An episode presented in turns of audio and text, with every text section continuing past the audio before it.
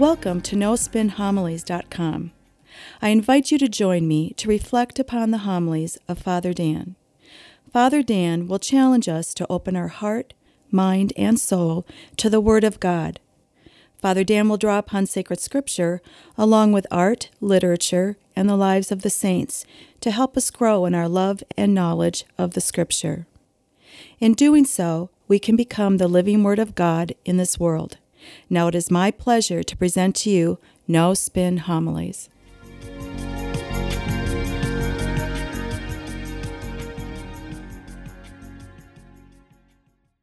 Today's gospel teaches us and reminds us how Christ is the source of nourishment for us all.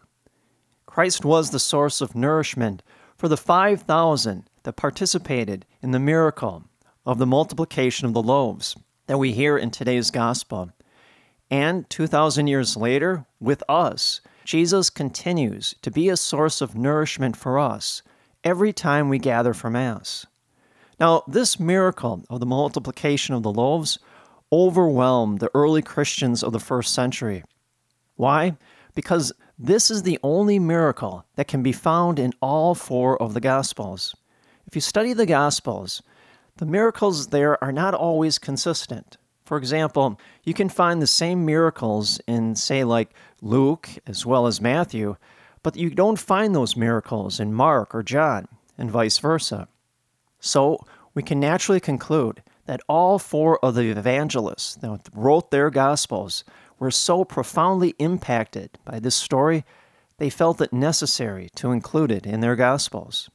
More to it, this story has fascinated theologians and scholars for centuries, so therefore we must tend to it very carefully. Now, notice how it begins. It says, Jesus went up a mountain and sat down. We'll stop right there. Remember, John's gospel is probably the richest in symbolism than all the four of the gospels. No detail should be overlooked. The details in John's gospel are very intentionally, and they're specific, all filled with meaning. Now, whenever you hear mountain in sacred scripture, whether it's the Old Testament or the New Testament, it's always synonymous where you find God. The mountain in sacred scripture is where heaven and earth unite in the most powerful way. I'll give you some examples. Noah, he beaches his ark on top of Mount Ararat, and in doing so establishes a new covenant with God, and then all the waters recede. Abraham climbs Mount Moriah with his son Isaac to perform the sacrifice, and just at the moment he's about to sacrifice his son, an angel comes and stops him. Moses, he climbs Mount Sinai and he encounters God in the form of a burning bush. Jesus, he climbs Mount Tabor and is miraculously transfigured before his apostles, and the apostles hear the voice of God the Father. And so, mountains are places where heaven and earth unite. And so, from the very beginning of this story, it tells us that something powerful is going to take place on top of this mountain. Well, I would argue every time we gather for Mass, we go up that mountain to be with God. Every time we gather for Mass, just like those people, we realize we are in the presence of God. Every time we come for Mass, we encounter God through His Word and also by His body and blood. Now, the story continues. Jesus, He asks for the people to be fed. Now, this is important Jesus takes the initiative. It's not the apostles asking, it's Jesus Christ asking for the people to be fed. Just like Jesus took the initiative at the time of the Last Supper, before his death, to institute our Mass. Well, that continues on with us. Every time we gather for Mass, it is Jesus who takes the initiative to call us to Mass and then to feed us. And see, that's why we have to recognize how crucial how important the Eucharist is for us all.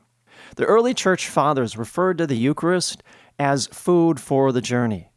The Eucharist, yes, it is food for our soul, in order for us to continue on in the spiritual life in this world. Without it, we can't continue on in the spiritual life. We spiritually starve. Just like our bodies need food and water to sustain life, if not, we eventually die. Well, so too with the Eucharist. Our soul needs the Eucharist. The body and blood of Jesus Christ is the source of life.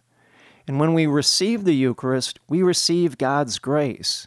And in doing so, we can continue the journey in this life, in this world. We have to remember our origin. Our origin begins in Genesis chapter 1 verse 26, in which God says, "Let us make man in our own image and likeness." We are all made in the image and likeness of God. Consequently, the body and blood of Jesus Christ is crucial to help us grow into that image throughout our entire life. St. Catherine of Siena, in her book, The Dialogue, she writes about the Eucharist. And she says, When we eat Jesus' body and blood, we gradually, little by little, grow into that image and likeness we're created in. And that happens our entire life. She continues on and she says, such that when our life in this world is over and we stand before God, God looks at us and he sees a mirror image of himself. I always say, never underestimate the transformative effect of the Eucharist. That is why no one can say, you know, I don't have to go to Mass and I don't go to Mass, but I'm in a right relationship with God. Well, that's crazy. They're only kidding themselves. But it also begs the question how can a person be in a right relationship with God when denying themselves the very food that helps them grow in that relationship, that helps them grow in the image and likeness of God? Now the story continues. He orders the people to recline. Now, I don't know if you picked up on that little detail, but John says, Now there was a great deal of grass there. Well, when you stop and think, well, who cares? And why does John include that detail that is so odd? See, we have to realize most of the territory around Galilee, and this is where they are, is arid and a dry place. There's little vegetation, let alone grass. And so then it begs the question why? Why does John include that little snippet of a detail? Well, remember last week in the Gospel, Jesus, it says, his heart was moved with pity as he looked at the people because they were scattered like sheep without a shepherd. Well, go to Psalm 23. How does it begin? The Lord is my shepherd, there is nothing I shall want. He makes me lie down in green pastures. See, John is reaching back to Psalm 23, and he's tying it to or linking it to this story. John is alluding to the fact that Jesus Christ is that good shepherd. He leads us to places of rest so that we can be fed and cared for. Now, Jesus, he performs the miracle. Now, not only does are the people satisfied, but they're filled. They have more than they could possibly eat. And there's leftovers. 12 baskets full of leftovers. This tells us whenever Jesus performs a miracle, it's always over the top. It's always super abundant, more than we could possibly want. Remember the story of the wedding feast at Cana? Jesus turns water into wine. He doesn't just turn a gallon or a couple gallons of water into wine. It said he changed hundreds of gallons of water into wine. Everything Jesus does is always over the top, super abundant. Our world needs a sacrifice in order to be saved. Someone must die in order for us to receive salvation. And so, what does Jesus do? He climbs upon the cross and he completely gives himself entirely over for our salvation. Everything Jesus does is always over the top, super abundant. Jesus doesn't give the people just a little bit food to get by so that they can fend for themselves. No, he gives them more than they could possibly need. And that's a great example of God's grace. God's grace is something that we have more than we could possibly need. Every time we pray, every time we come to Mass, every time we receive a sacrament or perform a corporal or spiritual works of mercy, we receive God's grace. And not just a little bit to get by, but always God's grace that is superabundant, over the top. Now, stay with that theme. At Mass, at the time of offertory, just like that boy with the loaves and the two fish, we bring up to the altar a few hosts, a little bit of wine.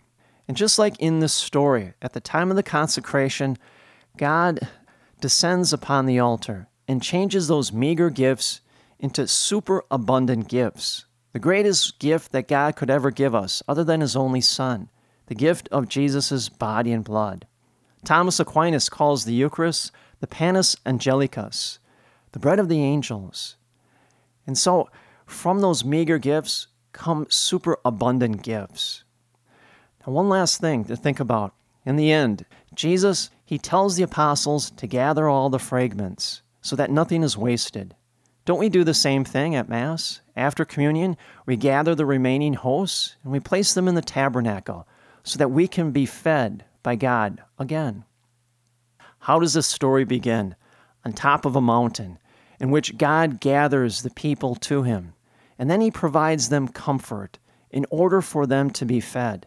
And not just fed, but fully fed in a super abundant way.